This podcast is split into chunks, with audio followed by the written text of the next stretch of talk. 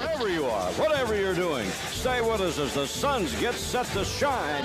Perry to Gar Hurd. Here's the jump shot. Comes to Marley, a long three. He got it! He got it! Into Booker. Here's the three. Suzanne! Another Sir Charles, and he flies in for a wham, bam, slam. Bravo time!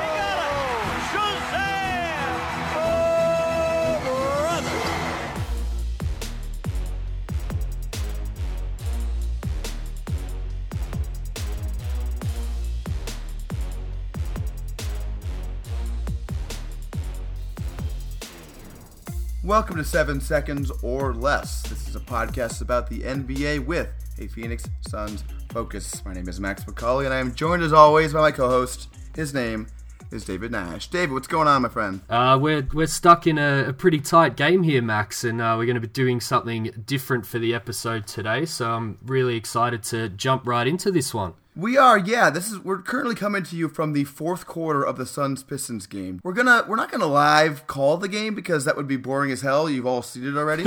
uh, but we are gonna like have our conversation sort of based on the game, kind of like uh, two buddies hanging out watching the game. David, I'm pretty excited about this. Yeah, and I think we've seen a lot of the stuff in this game that uh, we'd probably want to talk about anyway. The uh, TJ ejection has brought a, a different angle to this game, but uh, yeah, I'm I'm interested and, and intrigued to get stuck into this one, Max. So, what did you think? You mentioned it already. What did you think about the TJ Warren uh, ejection? Yeah, I think it was probably an offensive foul, Max. We don't know what TJ said to the ref to get himself ejected. I'm, I'm sure it was worthy. He's a, a pretty quiet guy normally, but uh, probably an accumulation of frustration rather than uh, that specific foul, Max. What did you What did you think? Yeah, I tend to agree. I, a lot of people uh, who I was watching, you know, saw, see on Twitter talk about it. They were pretty mad about it, but I, I think it was more frustration just for two things because you know all the bad calls that happened in the game so far, and then also, like you said, you know, he got ejected, so people were frustrated about that. I really don't think that uh, that the foul was that bad of a call. I mean, it wasn't. It, it could have gone either way. It, it kind of looked probably to the ref because I thought initially too that he get slapped him in the face. Yep. Um, but it really was on the shoulder. So I, I think it probably shouldn't have been called, but I understand why the ref called it, and I think TJ probably overreacted a little bit. Is that fair to say? Yeah. Yeah, certainly not as bad as the Ayton call where Griffin, uh, you know, clearly flopped, which might have been part of uh, TJ's reaction overall. Yep. Uh, so Holmes just had a really nice play. David, Holmes has been really good in this game and sort of really good altogether.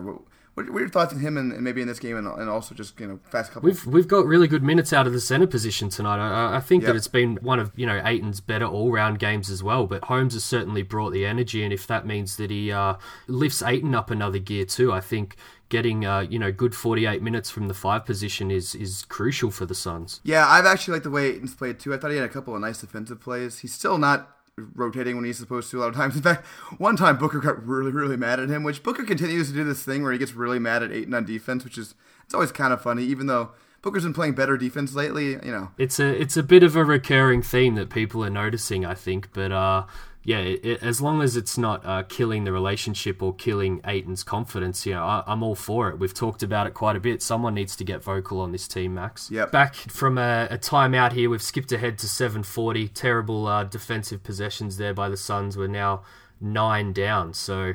Uh, we're gonna have to get on a little bit of a run here to get back in the game. well at least Isaiah Canaan's in the game. I mean, you know, well, who else could you want at a time like this? Uh, ooh. Yeah, Ayton just got fouled for anyone who's who's not watching, and uh, I was hoping they were going to call a foul on that because that was pretty obvious. something we definitely needed uh, after a bit of a wild pass from Booker. But what have you thought about Ayton's game overall here, Max? Pretty good. Um, you know, the similar mistakes he usually makes, Yep. but I think he's been better on defense than he usually is. Yep. He's been active. I thought he's done a pretty good job on Drummond. Although Drummond's a much better matchup for him than Embiid, because I mean, just, just if you want to know why, watch Embiid play against Drummond. yeah, exactly. I think you know you and I have, have discussed you know earlier in the game while we were just watching that you know they've definitely come in with a, a defensive scheme here, and you know maybe that helps Ayton. He's not over you know overthinking things. He's just playing really simply, and I think as you said, he, he can play Drummond pretty simply, not having to worry about him stretching out to the three point line or anything like that. Yeah, I think that's right. They've been trying to trap people at certain times of the game. In fact, we just watched uh, Booker seem to get mad. I think at Canaan for not trapping Jackson Yep. in the corner over there, and then eventually just it, it worked out because they turned the ball over. But uh, I think that they were supposed to trap there a little earlier. Yeah, it was an interesting one. Jackson's been pretty horrible in this game, and uh, we're, we're seeing kind of turnovers and missed shots from both the Pistons and the Suns here. We just can't. Booker really needed that one to go down. His his three point shooting has been uh, he's been way off lately. That's yeah, for sure. we're, we're definitely playing into their hands a little bit here, and uh, they're, they're doing us some favors to hopefully keep us in the game. They're missing a lot of shots. We need we need Booker to get hot again. He's he's probably been you know really our whole offense this game. What do you think? I mean, he's he's been the best player on our on our team. I think for the past few games. Yep. Uh, he's just even though he's not making. Th- that's kind of what's remarkable about it. Even though he's not making threes, which is kind of his calling card, he's still been incredibly good. It's, it's crazy. Yeah, all these percentages have kind of regressed back down to last season, but as you see, the Suns turn it over again. They're on a pick Mm. and roll, but uh, yeah, he's definitely been better inside the arc. His playmaking, but the three point shots are, is a little bit off. And Yeah, and I was gonna say the turnovers have been better too. Up in, that wasn't great, but yeah, that that was a bad pass that leads to another Pistons three point shot here, and this this game might be over before we've even started, Max. yeah. So we're going to commercial break. Let's uh let's let's get into a little around the NBA stuff because I've been just I've been in love with this league right now, David. Yep. Uh, the Western Conference is it's ridiculous. I think what the kids would say is it's lit. David, did I use that right? I, I mean, I think I didn't look at the standings today, but I looked at them yesterday. There was a, there was a four team tie at, for first yesterday. Yep. Which is Yep. insane, and it was none of the four teams that I think that you'd expect to be up there. It was like Memphis, Clippers. I think OKC was there. They lost last night, but it's just David. I think it's it's it's going to be a really fun league to watch all season long because I don't think this is going to break up. I think we're going to kind of have a, a claustrophobic uh, top eight kind of all season long. Yeah, there, there's 11 teams of the 15 in the Western Conference that are that were over 500 at the start of today, Max, which is Wow. just crazy compared to I think seven in the East. Uh, and the Suns, you know, they sit all the way down the bottom there, and you know, there's not really another team to attach ourselves to uh at the bottom of the West right now. It's really hard to see who's going to be a team that might fall down. I'm sure towards the end there might be some teams that pull up stumps, as we like to say in Australia, and, and maybe look for draft picks rather than chasing a, a playoff spot. But yeah, even teams like Sacramento, Memphis are right at the top there. You know, one of those surprising teams you were talking about. Yeah, there's not really anyone who's going to drop just yet. No, it doesn't look like it. If I had to bet on it, I think it's probably going to be Dallas and maybe even San Antonio. I know you like San Antonio a little more than me before the season started. They just they don't have enough guys. They Yeah. seem like they're really hurting for guards. Real talent drop off there, and uh, yeah, they're the teams I've got noted down as well, Max, act- which is funny. And then you know, Sacramento, will they ever, uh, you know, regress back to, to what we thought that they would be? But you know, the the Suns are probably going to be at the bottom there, no matter how well we do for the rest of the season. And it's probably more about how many East teams are, are going to be in the final standings above us, Max. There's kind of Atlanta, Cleveland, Chicago. Even the Knicks and Washington, so we we could be the worst team in the West, but you know only the fourth or fifth you know worst team overall in the league. Yeah, I would still probably bet on fourth. I think Atlanta, Cleveland, and Chicago will be worse than us, mainly because I think we're going to try the entire season and they're not. Yeah. Maybe New York. We'll see about New York. Is, have there been any news on Porzingis? I haven't heard anything. I haven't heard anything about him kind of returning to any contact or anything like that. I don't think they're in any rush to, to bring him back. Probably, uh, you know, getting another high draft pick in for them is probably crucial to their overall future. And a, a, a good note by you there. I think, yeah, I agree. Phoenix are going to probably fight right to the end, and it could be detrimental. Obviously, the lotto odds are a little better for us, but uh, yeah, it, it could mean that we end up with a fifth or sixth pick instead of one of those top top three. which would not be great. All right, so we're back in it. I mean, the back game's back on. I didn't mean the Suns are back in the game. We're we just turned the ball over again. So right on cue with the turnover there, and uh, a, a big defensive stop on, on Blake as he flops to the ground again for what? for that another was time. that, so. That was the most egregious one, right? He acted like he got shot. Yeah. he's been pretty bad today in terms of that. He's been acting. It's been pretty annoying. I'm not gonna lie. Yeah, I think you know the the Suns have frustrated him with the the way that they've brought it, and uh, unfortunately, just the Pistons' other guys have, have made enough shots to put this lead on us, and, and the Suns haven't been able to make theirs outside of Booker, basically. It looks like he did get hit in the head, but it was pretty inadvertent. I see why they didn't call it, but maybe actually Yeah, get we'll, hurt. we'll give him that one. it's an accumulation. He can have one. but yeah, man, this team is really emphasizing how badly the Suns need another guard. That's Devin Booker's their only guard who's really NBA caliber right now. I mean, Crawford gets hot at times. I know he hit the game winner. People like him, but he's not really an NBA guard right now. He just used to be, so he can kind of pull it out when he needs to. Oh, that was a bad turnover. This is this is getting bad, David. This is yeah another foul there by Ayton on Drummond, sending him to the line. But yeah, I think you're right, and I think you know it was it was warning signs when TJ got himself ejected because uh, I think the Suns made the right move to to bring Jackson in as the you know the guy into the starting lineup, just particularly with that defensive scheme that they were trying to play. But uh, then all of a sudden, you don't have Jackson to come off the bench, and you know we're going to get stuck with a lot of heavy uh, minutes from Canaan and, and, Crawford, as you said, who's been better. Canaan's been worse in, in recent times, and uh, it, it's just really highlighted that talent drop off uh, as, as Troy Daniels still sits there at the end of the bench and, and can't get on the court, Max. Yeah, it's hard for me to understand why Canaan is playing over uh, Crawford at this point. Daniels, you mean? Yeah, sorry, I meant Daniels. Sorry, I'm, I'm distracted by Devin Booker being a superhero. uh, I, I, the Canaan doesn't do anything well at all. He's a bad defender. He's a bad running the offense. He's a bad shooter. I mean, okay, he's an okay shooter, but he's not as good as Daniels. Daniels is much much better than him at shooting. Yeah, I think it's a it's a good way to compare it is to compare those two and, and look at Canaan when he's playing on the court. You know, there's an argument there that you know you want two playmakers out on the court. But then if you actually watch the games, most of the time when he's playing with Crawford, Crawford's the one doing the playmaking and Canaan's just sitting in the corner. And then, you know, they're using Canaan as the point of attack defender, but, you know, he's no better than any of those other options in that lineup. So, yeah, I think if you compare it purely on that, it, it is hard to see why Daniels can't get on the court more.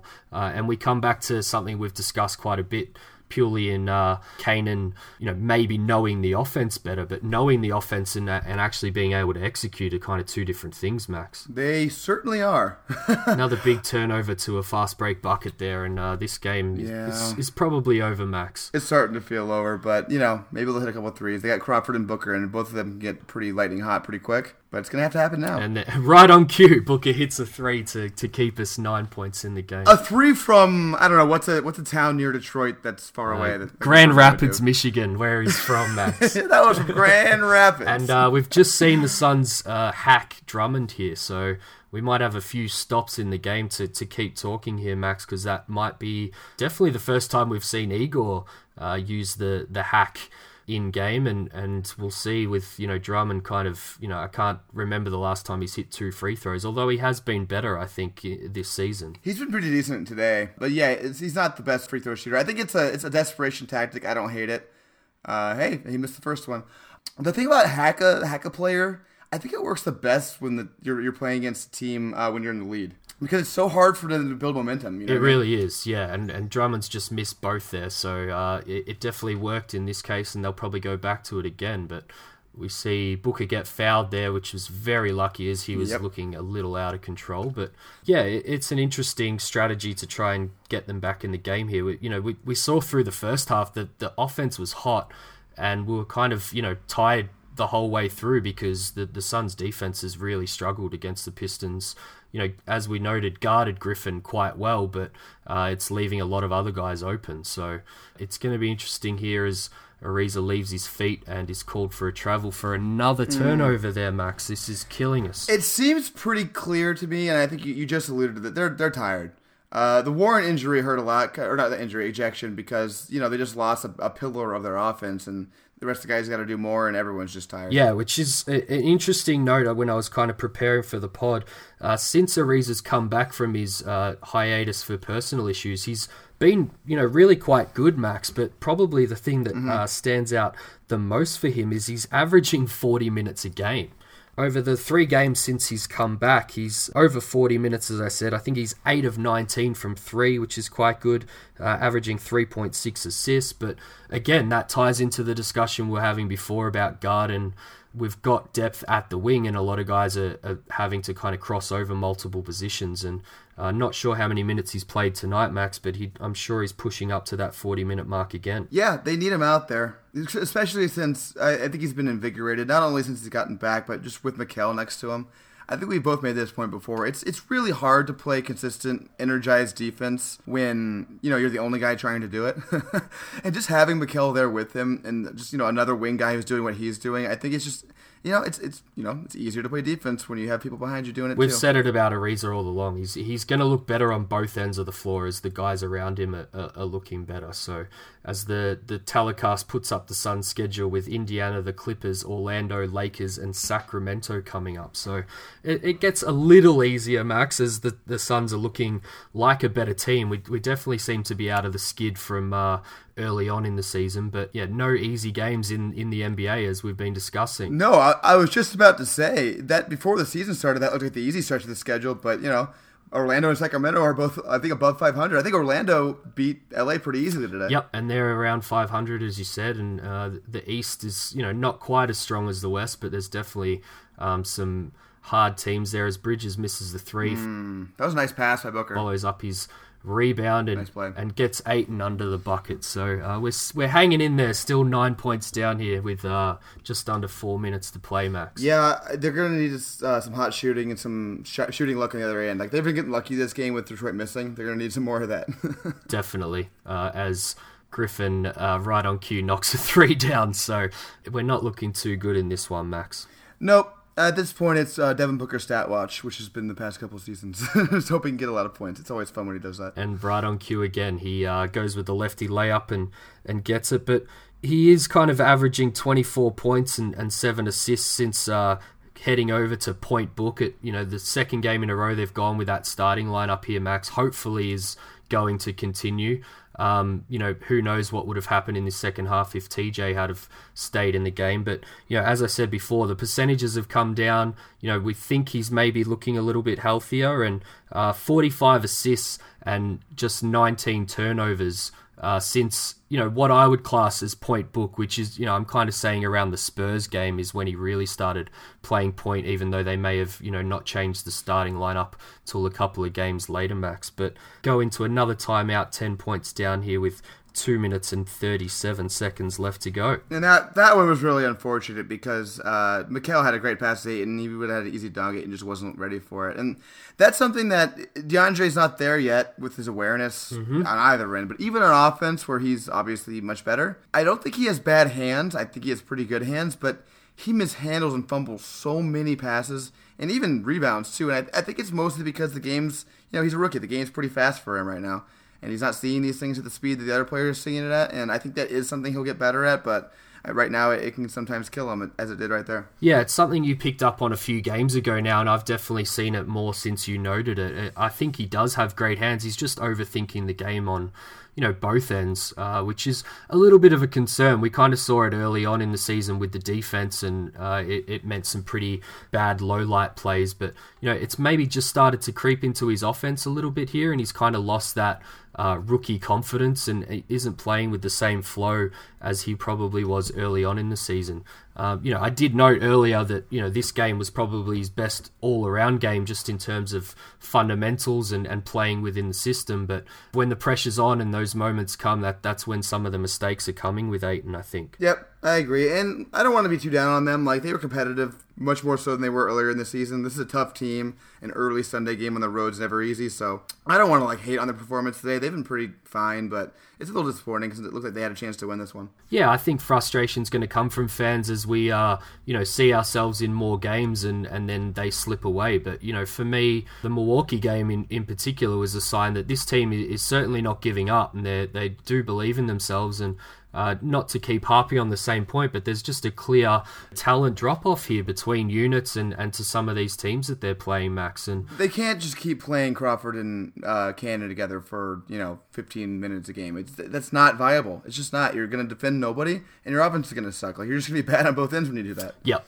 Uh, yeah, the the Canaan and Crawford thing is probably the biggest question mark right now, and something that we need to see a resolution to. We can keep talking about how much or how little options Igor has behind them. But you know, when the results are that bad, you you have to try something. So uh, I would hope. You know, I think we're back home.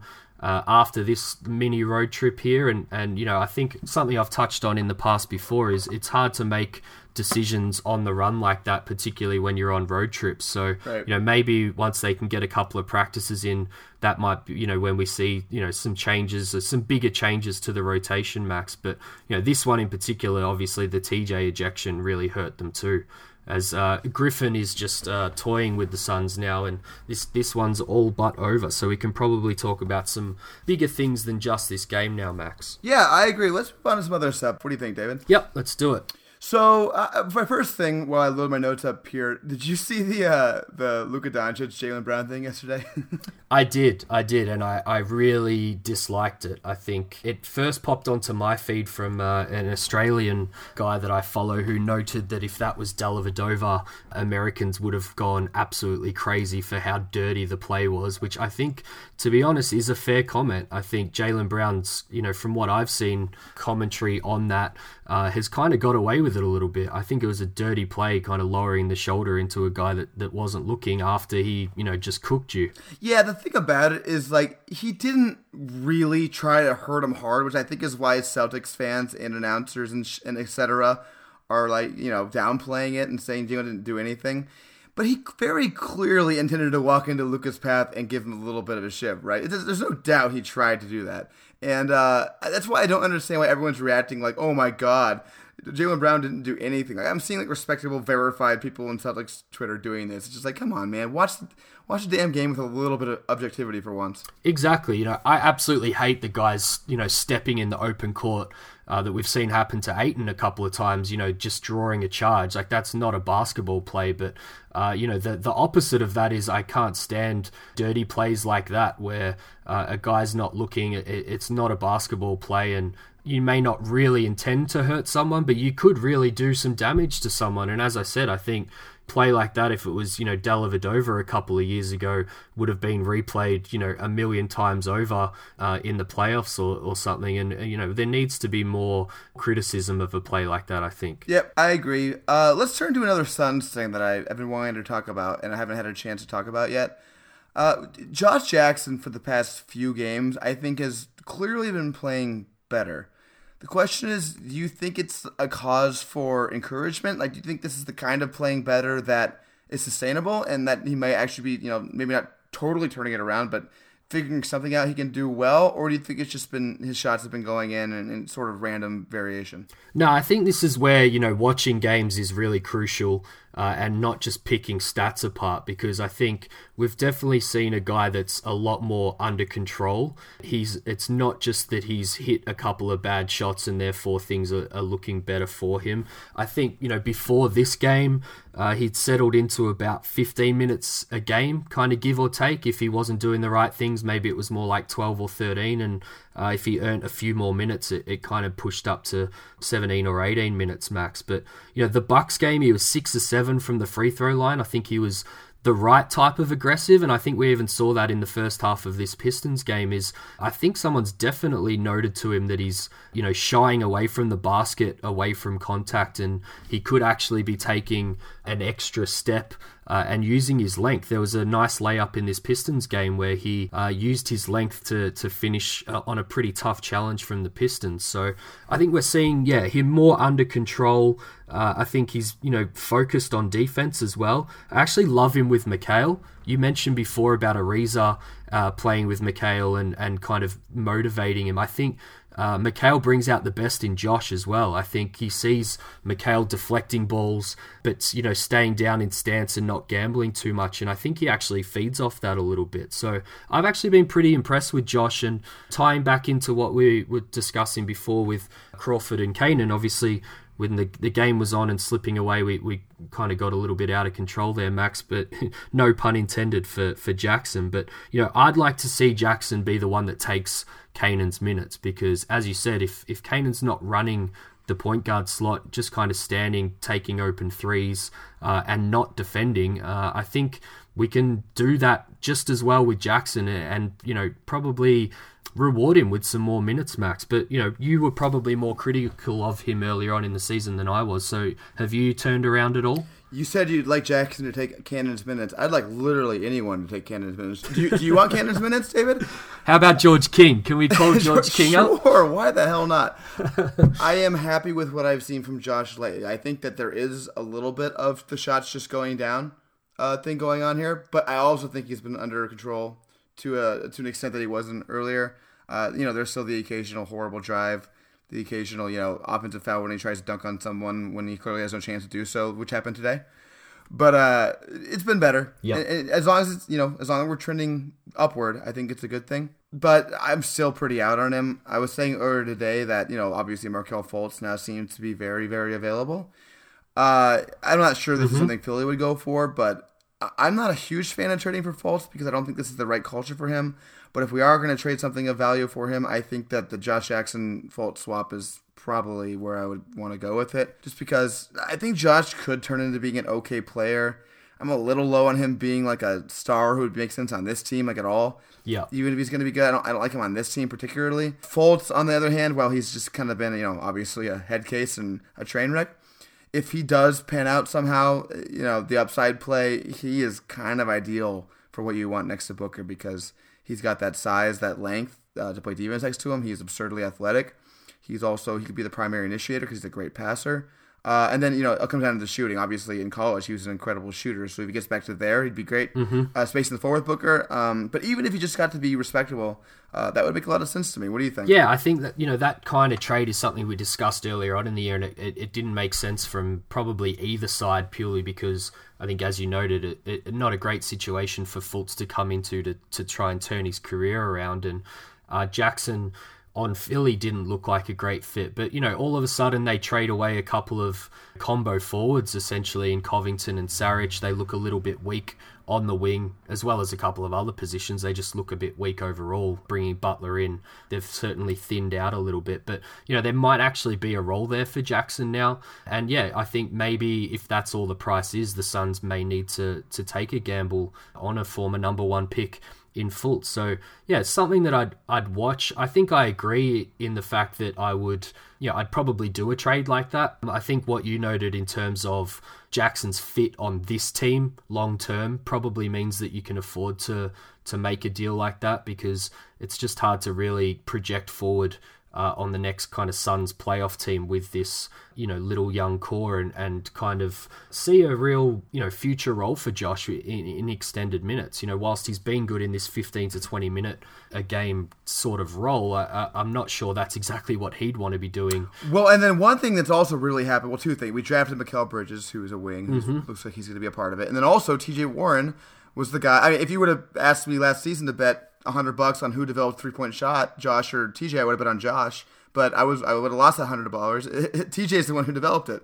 So I think he's the guy who you, you're looking to you know keep around, or at least until you have a star trade like we discussed. So the, the fact that TJ Warren's improved and we've drafted Mikal, who looks like he's a, a player early on, it makes Josh Jackson look uh, a lot more expendable. Yeah, and I think it's a nice segue into kind of what a lot of people are touching on at the moment with the the three man uh, lineup of Booker, Ayton, and Mikal being kind of our best three man lineup with about a you know 16 net rating on the season in, in lineups that have kind of played, you know, extensive minutes. I think we're talking, you know, any, any lineup that's played over 100 minutes or so. So, mm-hmm. you know, when you've got a core like that with those three young guys all around about the same age, uh, that's going to help you kind of roster construction going forward. And interestingly, if you take Ayton out and put TJ in, that's our second best net rating lineup over 100 minutes max. So Book, TJ, and Mikal is also working for the Suns. So that just kind of illustrates again that terms of wing rotation and young core pieces, Josh is definitely the odd man out there. Yeah, I agree. And I think that shows you one of the main reasons for optimism for this season is that you know, some younger cores are carried kind of by their older players or you know the, the teams that are playing better. Yeah. Uh, that's not the Suns. Their best players are their young guys. So that's good, and maybe maybe they can do a better job surrounding them with better veterans going forward. Uh, although, as we said, has been better lately, so we'll see. Maybe that'll maybe that'll improve. But the other ones, I mean, Ryan Anderson, I think we can now say was a complete disaster. Yep. Uh, I don't see that one really turning around. And then Crawford's been, you know, as we mentioned, he's had the you know the game winner, and he's had some moments where he got hot, but he's not been good. I wouldn't say. I think it's that's a stretch to say he's been good. Uh, Canaan, if you want to call him a veteran, has been bad. So they need to do a better job bringing players around their young core who are good. But hey, I'd rather have the problem be that the veterans we're bringing in are bad and that our young guys who we're relying on for the future are bad. Exactly, and I think hopefully we'll see uh, things, you know, flip at some point, you know, maybe after the trade deadline, after the All Star break, you know, something we've discussed before, how we would GM the Suns. You know, you would probably do it a little bit earlier uh, than I would in the season. But Anderson has kind of already accepted a, a, demotion to the bench. You know, Ariza, whether it's via a buyout or, or a trade or something, might be happy moving on towards the end of the year, and we, we can really find out what we've got in these young guys. The the Anderson trade's a funny one that you mentioned. You know, we're probably already at the point where it's really going to come down to if Melton can ever be the player that we kind of think he can be uh, when he's given the opportunity. And uh, I guess whether Knight comes back for Houston because mm-hmm. uh, Anderson's already basically a, a, non-event for the Suns, and and Marquese Chriss has you know continued to be a, a tire fire in Houston. So yeah, funnily enough, it's it's coming down to when Knight returns. You know whether the Suns have a point guard and and and whether Melton can be a player. Max, I'm almost positive they were going to stretch Knight this summer, and they're going to do the same with Anderson. So that's almost like unless Knight comes back and is incredible, which I kind of hold my breath on that one. Like that's kind of a wash no matter what. Uh, to me, it's just a Melton Chriss trade, and Chriss I think is done. I think he's going to be on the Guangdong Tigers soon enough. uh, and Melton, obviously, I've said a million times, I think has a lot of potential. I think you're growing. He's growing on you a little bit too. You know, he can't run an offense right now. He's not an NBA point guard right now, which I think is why he's not playing. But uh, I really hope Igor realizes soon that what he needs next to Crawford in that backup unit isn't you know, another NBA point guard. He just needs somebody who can play defense and you know just be complimentary to everybody else. And also, I, I'm not sure Melton can't shoot. Like it kind of looks like he can shoot from what we've seen. It's a small sample, but I'd, I'd like to see more of it. I that's kind of my biggest my biggest problem with Igor right now is that I think I think he's so focused on his offense and getting that to run well uh, which I get it. That's what he got on the job. That's why he's you know a coach who was yeah. you know viable for an NBA job is because his offense was so good and yeah. you you want to stick with what you got you there. But man, you they really need to adjust to what the roster is right now, and the roster right now is a team that should be. When Booker's not on the floor, they should be grinding out possessions. Yeah, I, I hate to keep harping on the same points, but you know we're, we're a Phoenix Suns podcast here, and, and you know we need to talk about what the, the kind of key things are. And, and Canaan's certainly it. I think what you said, you know, the, the role that Canaan's playing, there's no reason why Melton can't play that role. Particularly, mm-hmm. you know, Canaan's like 40% from field uh, on the season. I think around 35 from three, which is, I guess, decent. Maybe Melton would struggle to match that. But, you know, in the last four or five games, you know, the four games before this Detroit one, for instance, Canaan's only had like 15 points on kind of 5 of 21 shooting. I'm pretty sure Melton can at least match that and at least bring some defense and, you know, not be continually going under screens and, and kind of helping the bigs out a little bit more with some perimeter defense, Max. So uh, I agree. I think Igor, I think you've nailed it on the head. Igor's definitely tied to someone that uh, can run the offense. But in the role that we're seeing, Canaan, particularly that second sub where he plays along with Crawford. Crawford's clearly the playmaker in that team, and that's where you need to uh, start getting Canaan out and, and getting guys like Melton in. Yeah, I can't watch any more Canaan Crawford minutes. That's the thing that's that's the most poisonous thing to my brain when I'm watching the Suns right now. And I think the majority of the fan base agrees with you, Max. That that's yeah, I think sure. so too. Let's uh let's do uh, at least one more league wide thing. Sure. I, I, think the MVP race is pretty interesting. It's very interesting. Giannis, I think right now would be the odds on favorite, but there's some other guys who are who are really playing very well, and one who's not getting enough credit. I don't think. I don't know how much you've watched Memphis and how good they've been, but Marcus Gasol has you know been by the advanced metrics one of the best players in the entire league. In fact, the best player in the league by the advanced metrics. Uh, he's a, a, DPOY candidate for sure, and I think he might also be a kind of a sneaky dark horse MVP candidate. Yeah, I mean, anytime that a team like that makes a jump, I think an MVP candidate is gonna, you know, rise from the ashes, so to speak. I think you're right; he's not getting in a lot of those conversations right now, and that's probably unfair mainly be- and I'm guilty of this too. I think that everyone just expects Memphis to drop off at some point, and therefore mm-hmm. their record won't really be uh, conducive to having an MVP type guy on there. But you know, at the moment, they're you know sitting at the top of, of the West, kind of 12 and 6, I think they are at the moment. And he's the best player on the team. So, you know, when you've got such a tight MVP race, I think you're right. I think Giannis is leading it, and then there's like a little uh, chasing pack behind him. But I would put Gasol in there. Uh, I was actually going to ask you a, a, kind of a rough candidate for, for the MVP race, but I, I, I, would imagine that you would throw up Gasol. Then is there is there any others that you've got your eye on? Uh, that's a good question. I would say maybe Lillard, sort of on the outskirts. Really like how he's played. Yep. Portland's obviously been really good.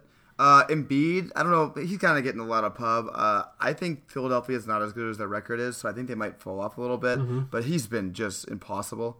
Uh, I know in our notes you mentioned Lowry. Do you want to talk about Lowry a little bit? He's been extremely good. Lowry's been really good. That that's a tough one. Obviously, with the Kawhi DeRozan trade, a lot of people are Mm-hmm. just going to look to Kawhi uh, as being the reason that they've made, I guess, an extra leap so far in the regular season. But you know, I've noticed a lot of smart Toronto people uh, call out Kyle Lowry's play and and him being just as important to that team at the moment. So yeah, he and Kawhi are kind of tied together, and it, it, they probably will be for quite a while until maybe one really rises to the top for that team. Uh, Toronto, I think, are you know sixteen and four or something at the moment, so at least one of those guys, if not both of them, is going to you know be a deserved candidate all throughout the season. And you know, finally, we just we just played Detroit.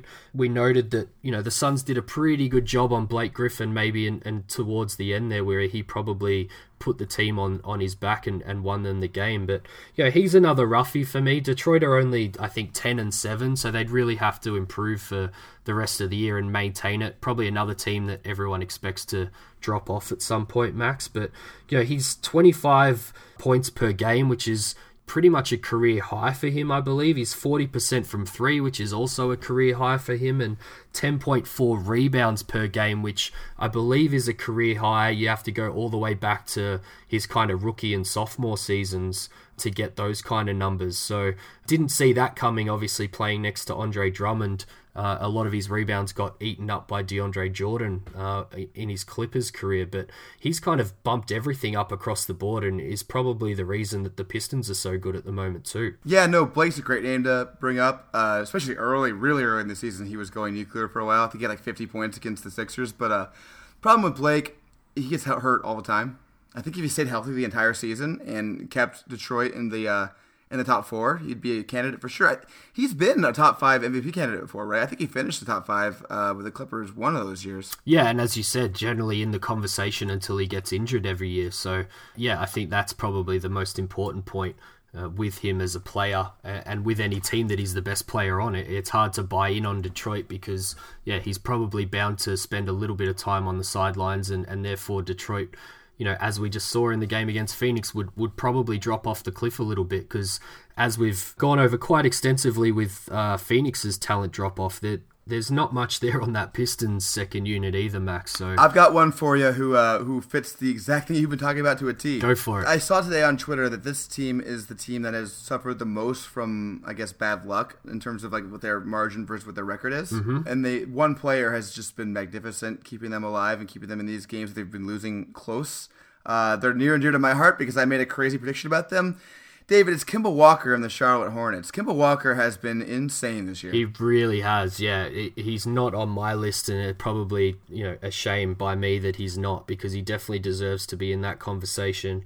You know, Charlotte's record is just okay, but it would be miserable without him. So definitely worth uh, bringing up a name like Kemba. Can you imagine if the Suns would have traded Josh Jackson for him? Like it was kind of you know, you know, vaguely rumored. I don't know if that was ever a real thing, but had a trade like that happened, I think Kemba and Booker would be they'd be one of these teams in the Western Conference, and it's, it's a surprise top eight. Oh, they'd be a fun team to watch for sure, uh, and, and would probably have Suns fans more excited than what they are right now. But Charlotte, I guess, for all the rumors, didn't appear to want to let go of him, and, and certainly don't appear to want to let go of him now. I'd say that they're probably more prone to, to making another trade to keep him happy and, and maybe get him some pieces to push for the playoffs, Max, rather than make a trade to, to ship Kemba out. Yeah, I think that they're much more uh, gunning that way. I fully expect them to give Kemba the full max this offseason. They might even give him the super max if he if he qualifies for All NBA, which is kind of where he's headed. Yeah. And yeah, that's gonna that's gonna kill their team long term. But at the same time, I can't really blame them for it. They consider him to be their best player in franchise history, which he is. Uh, so listen. Sometimes winning the title is not the only thing. You your fans love a guy, and you're gonna pay a guy, and that's, that's kind of where Charlotte's headed. I think. Yeah, and I think you're right. It, it could destine them to mediocrity, but uh, he's not going to say no to that kind of contract. And uh, Charlotte become pretty damn irrelevant uh, if they don't keep a guy like Walker on the team. So uh, I think you've hit the nail on the head there. It seems to be a, a, match made in heaven. They've been a rumored Bradley Beal destination, which I think is awesome. Ooh, interesting. What do you think about the Washington Wizards situation? We won't talk about Dwight Howard and his stuff because that's a fraught issue, and I don't want to get into it. I don't want to go anywhere near that one. Me neither. So let's not. So let's talk about the uh, the three main guys there: John Wall, Bradley Beal, Otto Porter, and sort of. Well, I'll ask you two things. First, to keep it Suns related, would you want the Suns to trade for any of those guys? And second, uh, yeah, whether or not you do, where do you see those guys? What do you see uh, Washington doing with those guys? Yeah, I think it's really tough to answer your first question with Phoenix. I think Beal is probably the only one that you'd really look at. I'm a big Otto Porter fan, but when you've got TJ Warren on a great contract and, and Mikal Bridges on, you know, a rookie contract, I just mm-hmm. think that pay what you're going to have to give up for Otto and then the salary that he's owed for quite some time just takes him out of the equation. And just to piggyback on that before you go on, if, if the Suns traded for Otto Porter with his personality type, which is super docile and super, you know, defers to people, yeah. he would just fall right into the crap that the Suns do, and he would be a lot worse, I think. But go on. Yeah, I'm not into that. Not into that. But they'll definitely look to trade Otto somewhere, I'm sure. But I think we both agree that Beal is probably the most attractive piece, both from a Phoenix mm-hmm. point of view and probably a league wide point of view. I think John Wall isn't going anywhere. Many people have touched on that, and certainly not going anywhere soon with that trade kicker that he's got. So mm-hmm. I think Beal's the most likely to go if you're talking about them making a trade this season before the trade deadline. Uh, and he would have a number of suitors, uh, of which Phoenix is, is probably one. Many people have brought him up. I don't actually love him for Phoenix just from a roster construction standpoint going forward. I think, you know, a lot of smart people, Suns people that I follow have been into the idea purely because uh, you know we keep talking about talent and he would be a, a great talent acquisition for this roster and you just try and figure it out. Just kind of longer term uh, I think you'd still need a point guard and then it just kind of gets tricky to fit all the pieces in around it. But uh, and defensively as well with with him and Booker as a backcourt if you do I guess, shy away from full time point book. But I know you're a hell of a lot more into full time point book than I am, Max. So, uh, uh, what do you think about the Suns chasing Beal and, and what it might cost us, I suppose? It's certainly not ideal for the reasons you said. He's not a point guard. Uh, he's not the best defender, although he's not a bad defender, and he's pretty well sized. Yep. I think if he were engaged, he could actually be probably like a you know a slightly above average defender for his position. Mm-hmm. And here's the thing about him: when John Wall was out last season for what was it, like two months? It was it was a while. Uh, his playmaking was significantly better. Uh, he was, you know, routinely getting in the kind of the Booker level assists. You know, he was seven to nine, yeah, uh, low turnover. He was he was running the team fine. The team was playing pretty well. Like, I I don't think he's a natural point guard, and as Booker isn't right now either. But I think that he's good enough where they'd be pretty good. And also I, I think as you know as you mentioned i am a lot higher on booker developing and getting better at that as he goes on. I think he's already underrated at it.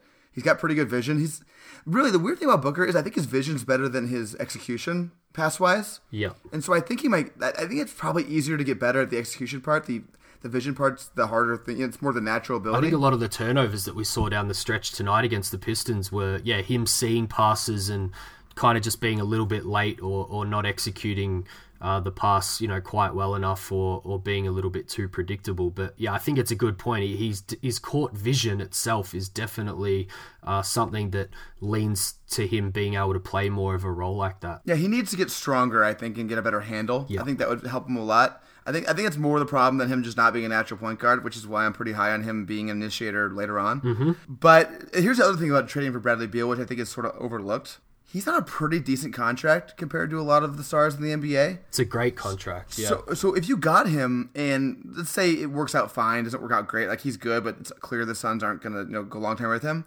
He's going to be a very easy guy to trade when he's 27 years old on a, on a one year, 28 million dollar contract. That's you, you, can turn around and trade him again. Yeah, that's a really good point. I think you know Jrue Holiday's another guy that I keep bringing up who's on a very similar type deal, which is you know a great value for a player like that. And I think we both agree uh, is probably a better fit next to Booker than Beal. But as you and I have both noted, not currently actually available. Whereas Beal certainly seems to be someone that you could uh, go and get. The one thing that I will say is I think what you've touched on. I certainly believe in Booker doing some primary you know initiation duties on the court Beal, I think, can give him more of a chop out to you know what our current system is with uh, Booker playing with Mikal, Ariza, and TJ. I think Beal's you know much more able to go and collect the ball after a uh, a bucket from the opposition and, and bring it up the court and, and give Booker a bit of a chop out. So I do like it from that standpoint.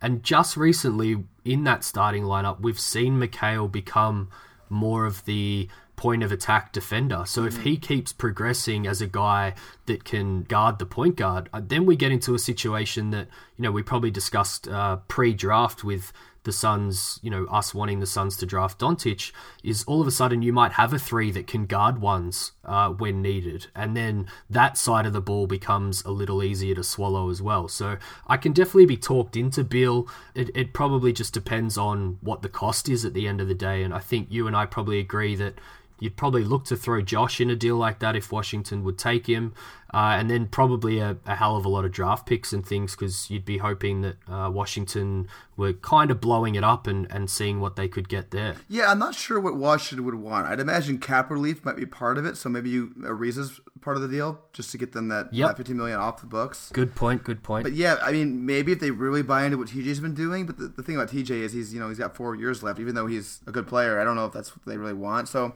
it is tough. It's going to come down a lot to what Washington wants. And that's why looking around the league, it's it's hard to come up with Washington trades. At least it is for me because I don't know what Washington's going to want to do.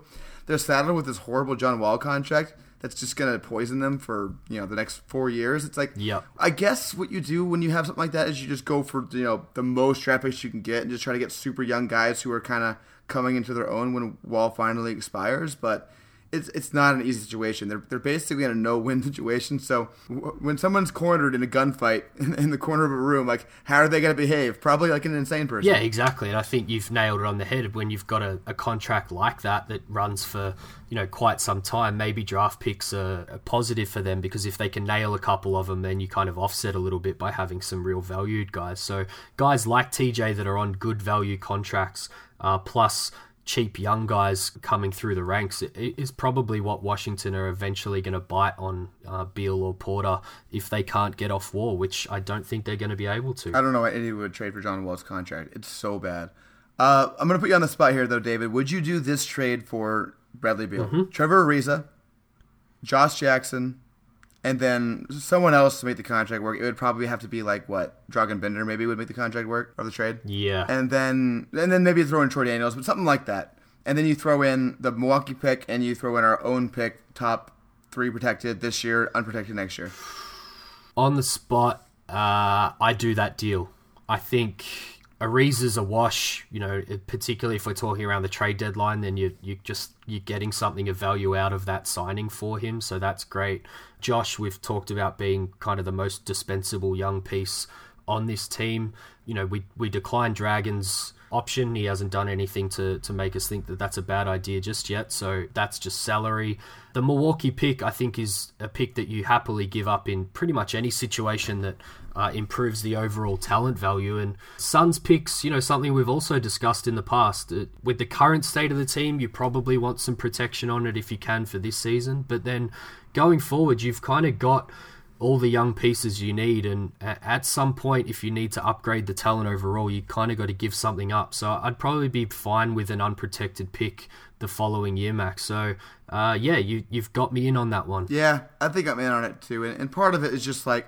I just don't want to waste Devin Booker, DeAndre Ayton, and Mikal Bridges. Like, if you get Bradley Beal in here, they're going to be a lot better and it's just going to be easier for them to develop. Yeah, and I think that's going to be the philosophy of the front office going forward too. We're already staring down the barrel of another season of Booker not making the playoffs after his big call last off season, so he's not going to want to hear, "Oh, we've got all these draft picks ready to go for you." He he's going to want to hear, "Give me talent on the court." And uh, that's you know where trades like this come from. I think. Yeah, you just can't lose Devin Booker, and I think Kellan Olson made this point on Twitter. Like the Suns should be in. It's, it's sad they're already here for a 22 year old guy they just gave a massive extension to, mm-hmm. but they need to be in convince Devin Booker to not leave mode because he's he's their star and he really wants to win. He's a competitive guy and he doesn't seem particularly happy.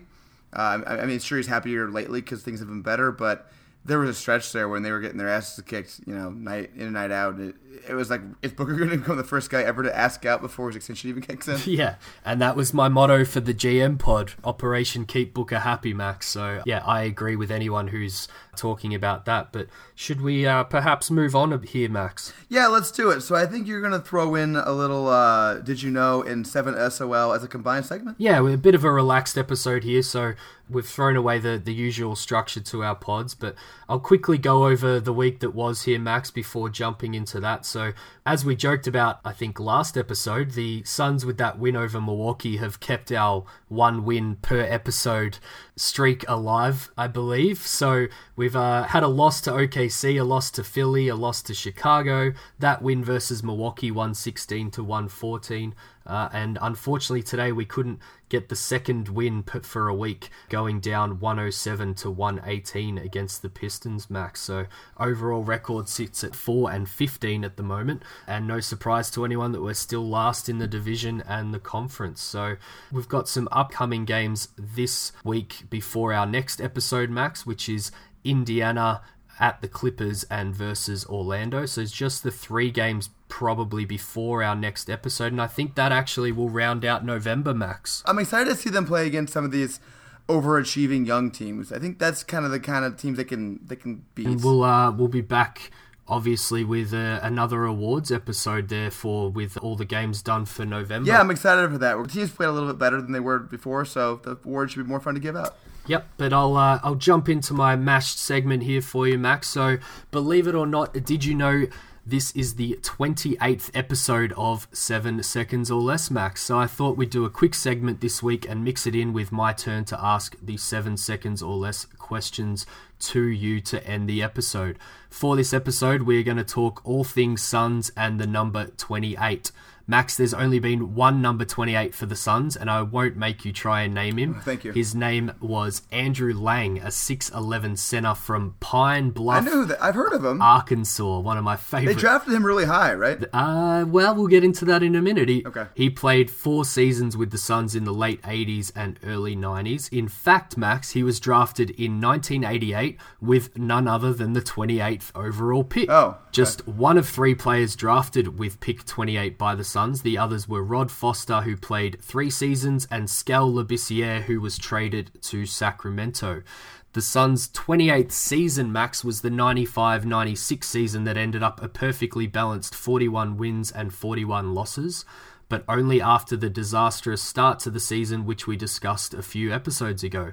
That team was led by Charles Barkley, who scored 28 points exactly only once in that season, a win over the Spurs.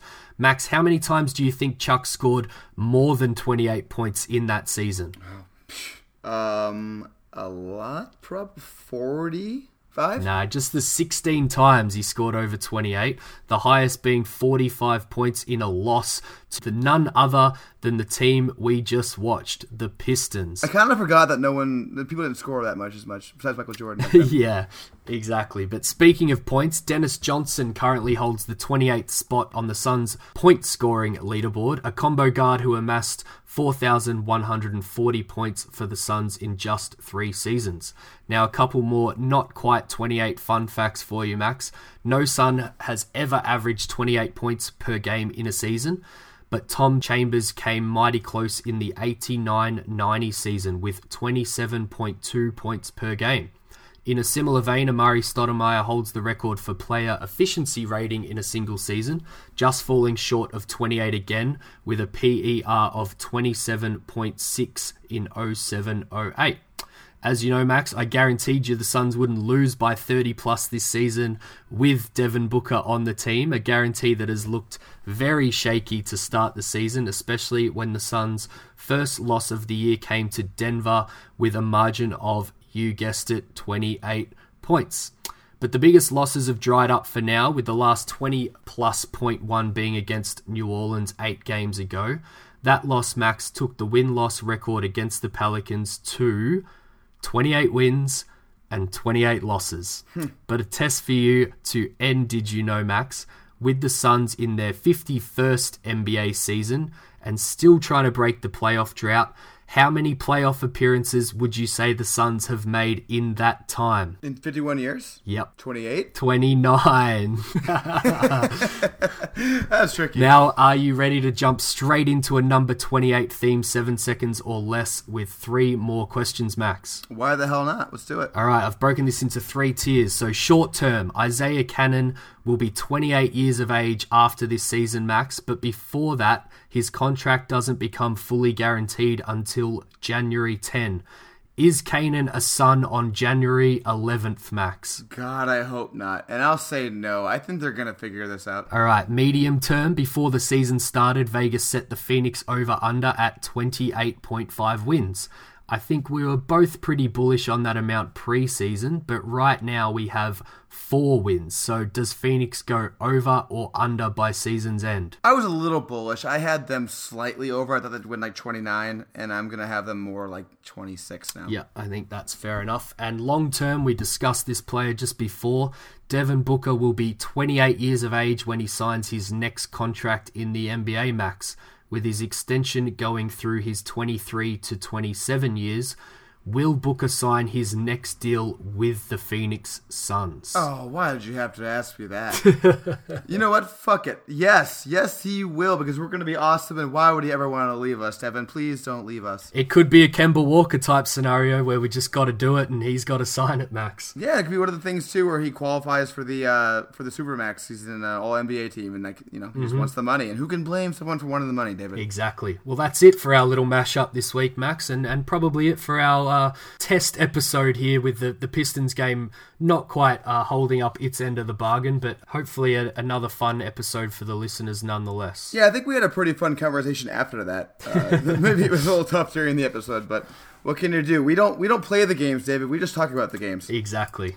Well, everyone, thanks for listening. You can follow me, Max MCC11 on Twitter. You can follow David at the Four Point Play on Twitter. You can follow our podcast at 7SOL Pod on Twitter. Please rate, review, and subscribe. We really appreciate our reviews. We absolutely do. David, why don't you read off a few of the people who reviewed this week? Yeah, so I, I threw out the challenge for our Aussie listeners to add to the, the Australian version of iTunes, and uh, Gene, DDJJ, and Boyd all answered the call, uh, giving us five star ratings and really nice reviews. So thanks to those guys, and keep them coming on uh, both sides of the ocean, Max. Thank you, Australian fellas. We appreciate it. We need more from everywhere, but especially Australia. Come on, you got you got David talking about the Suns. We're up to nine five stars in Australia, so we hopefully we can keep that going, Max. And uh, as I said, another fun episode, and, and thanks always. Yep, thanks everybody. Appreciate it.